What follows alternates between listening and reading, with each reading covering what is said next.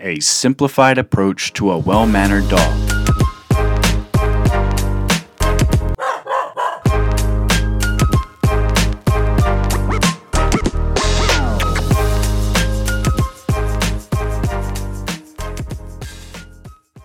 Let's talk about crates, baby. Let's talk about crates, baby. Let's talk about all the good and all the bad things that can be. Let's talk about crates.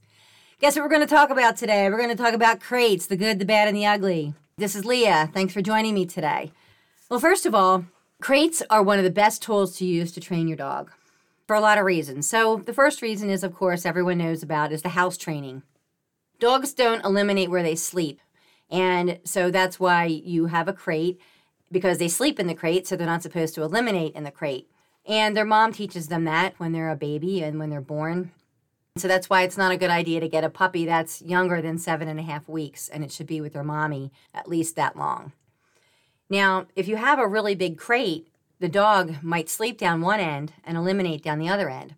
So that's why you need to get a divider, and the crate should be as big as the dog can lay down flat on his or her side with their feet extended. Make sure your dog can stand up with several inches above your dog's head so your dog can walk around. Now, I notice a lot lately that people are getting a pen and they put a pen around the crate and then they leave the crate door open. Honestly, I don't recommend you do that. You can take the high road or the low road. If you're using a pen around the crate, you're taking the more difficult road to house train your dog. People tend to feel badly about using a crate. Don't feel badly, honestly. And if you're putting pee pads in the pen, the dog is going to pee on the pee pads and not use the crate the way it's intended to be used for house training. Just take away the pen and just use the crate and close the door. That's really the best way to go with that. And as your dog gets bigger, then you can extend the divider so the dog has more room as the dog gets bigger. Now, another reason that we use crates crates teach a dog to learn how to be alone and learn how to self soothe. Your dog is not always going to be with you, and your dog needs to learn how to be alone. Well, now that we're all home all the time and we have COVID and everybody's home with their dogs all the time, people are not crating their dog.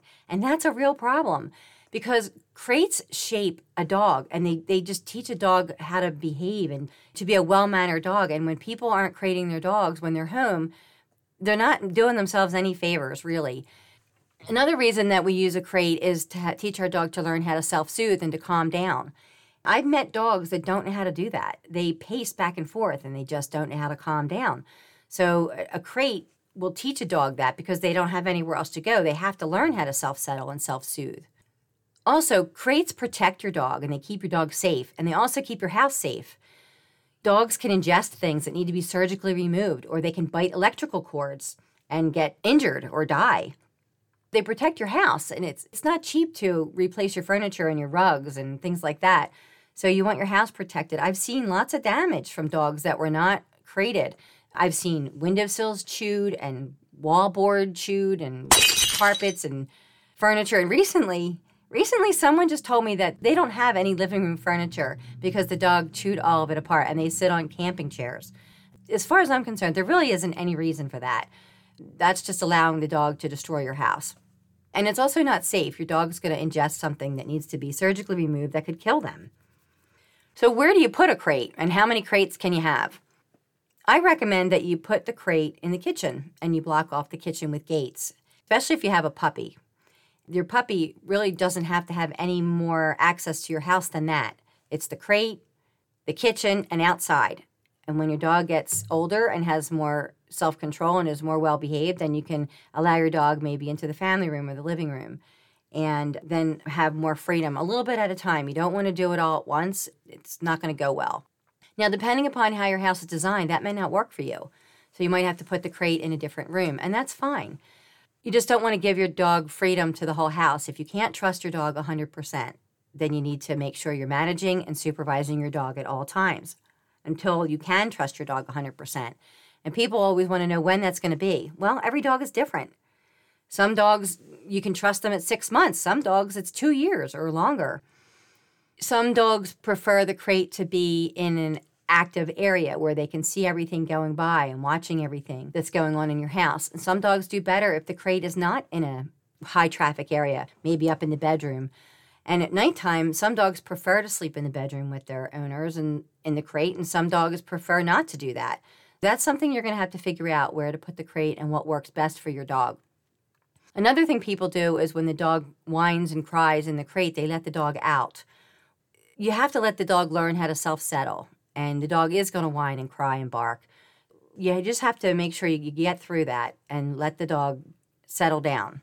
If you open the door, then the dog knows what he has to do to get out of the crate. What do you put in a crate? Most people go out and buy a nice bed and then it gets ripped apart and destroyed. I don't recommend that you do that at first. You can just put a towel, an old towel or an old blanket in the bottom of the crate. The minute that you notice that that blanket is getting chewed or destroyed, it needs to come out. And there's nothing wrong with your dog laying on the bottom of the crate. Sometimes people think that that's not so comfortable, but they don't really care. It's better to be safe because you don't want your dog to chew up the blanket or the towel and then ingest it, and then it has to be surgically removed. Also, toys. What toys do I put in the crate? I would put any toy in the crate that cannot be chewed apart or ripped apart and swallowed and ingested. Nice hard bones, Kongs, things like that. No soft toys. Every once in a while, you'll find dogs that don't destroy things and they don't spend their lives trying to rip everything apart. And if you have a dog like that, then you can put things in the dog's crate if they're not going to get ripped apart. I don't recommend putting any water in the crate. Some people will feed their dogs in the crate. That's fine. There's nothing wrong with feeding your dog in the crate, but I just wouldn't leave the food in there all the time with the dog. If you're just going to feed the dog in the crate, it's for 20 minutes and then you take the food out. When is a crate misused? A crate is misused if you leave your dog in the crate for 10 hours eight hours without letting it out. You're going to be out of your house and you're going to crate your dog. Make sure that you let have somebody come over to let your dog out after four hours or five hours tops. It's also not a good idea to use your crate as a punishment. Dragging, kicking, and screaming, you know, yelling at your dog, you're a bad, bad, bad dog, bad, get out, I'm so mad at you, and drag your dog over and throw him in the crate and scream and yell at him. That's not a good idea. I don't ever recommend that you do that. Or if your dog has diarrhea or is vomiting and you put him in the crate, that's going to be tough for your dog to deal with emotionally because they're not going to be too happy about that. Also, I highly recommend that when you leave your house that you put your dog in the crate and that'll keep your dog safe as well and your house safe. Now, there are some dogs that have crate anxiety, really bad crate anxiety. And when I say that, I mean that they are covered in saliva and there's a puddle of saliva. They just can't handle it they're chewing and destroying their teeth and destroying the crate to try to get out. There are dogs that have severe crate anxiety for one reason or another, but I can't really address that right now. If you need help with that, maybe I can help you with that personally or virtually. What I would use the crate for would be something called a timeout. Now, a timeout is not a punishment. A timeout is a way to let your dog know that what they're doing is not okay and they need to make better choices. So when you give your dog a timeout, you are not in a bad mood. You're not angry at your dog. You just say, you know what? You need a timeout. Come on, let's go. And then you put your dog in the crate, and it's your attitude. Your attitude is not angry.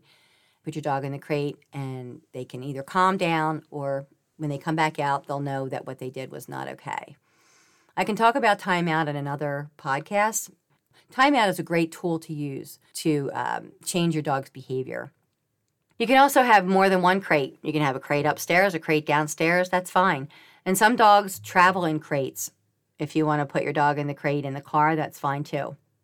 And if you have small kids, I recommend that you don't let them inside the crate. And when the dog is in the crate, you tell the children to leave the dog alone, that they shouldn't tease the dog when he's in the crate. There's a few different kinds of crates. There are the airline crates, as they call them. They're the ones that have the plastic sides to them where there's they're not all see-through like a cage. And then there's regular cage style crates. Some dogs do better in one style than they do in the other. You might have to try a different style. Don't be in any hurry to get rid of your crate. Your dog is going to need to be crated throughout your dog's life for different reasons. For example, your dog is going to go to the vet and have a procedure done. They're going to be put into a, a cage your dog goes to the groomer regularly. Your dog is crated or caged at the groomer. Let's say you need furniture delivered and they're going to take out the old furniture and put in the new furniture, and all the doors in your house are going to be wide open. If I put my dog in the crate, I know my dog is safe and my dog is not going to run away. But if I put my dog in a bedroom and close the door, I have no idea if someone's going to go up and open that door and let the dog out. Or let's say you want to travel. You go to visit somebody in another state and you take your dog, and you guys all want to go out to dinner. It's a good idea to put your dog in the crate because your dog knows the crate, your dog doesn't know that other house. So your dog will be more comfortable and less stressed out being in the crate, left alone in an unfamiliar environment. Or let's say you rent a hotel room that accepts dogs. Your maid service isn't going to come in unless your dog is crated. And if you need to leave to go out, your dog should be crated. The magic words for crates are actively engaging. Actively engaging means that if you have a puppy or a young dog and you are actively engaging with your dog, that's fine. But the minute that you're not actively engaging with your dog, your dog needs to go in the crate. Even if your dog is in the same room as you. So let's say you're cooking dinner. Are you actively engaging with your dog? No, you're not. Or you're helping kids with homework. Are you actively engaging with your dog? No. Actively engaging means you're playing with your dog, you're teaching your dog something, you're taking your dog for a walk, your dog is eating. That's actively engaging because it just takes a few seconds for you to cook dinner and then your dog is taking off and eliminating in the dining room or chewing the chair legs of your table or stealing something off of the table. It boils down to management and supervision. And that means using gates and crates and interactive toys and making sure that your dog has more than enough exercise because a good dog is a tired dog. So the bottom line is if you can't trust your dog 100% not to destroy something, take something and run away with it, not to eliminate in your house, then your dog needs to be managed and supervised. And a crate is a wonderful tool to do that. Thanks for joining me today, and I'm glad we got a chance to talk about crates, baby. So find us on Facebook and Instagram at Doggone Good Dog Training and let us know that you're listening. Please give our podcast a review. I hope it's five stars. Have a doggone good day. Take care now.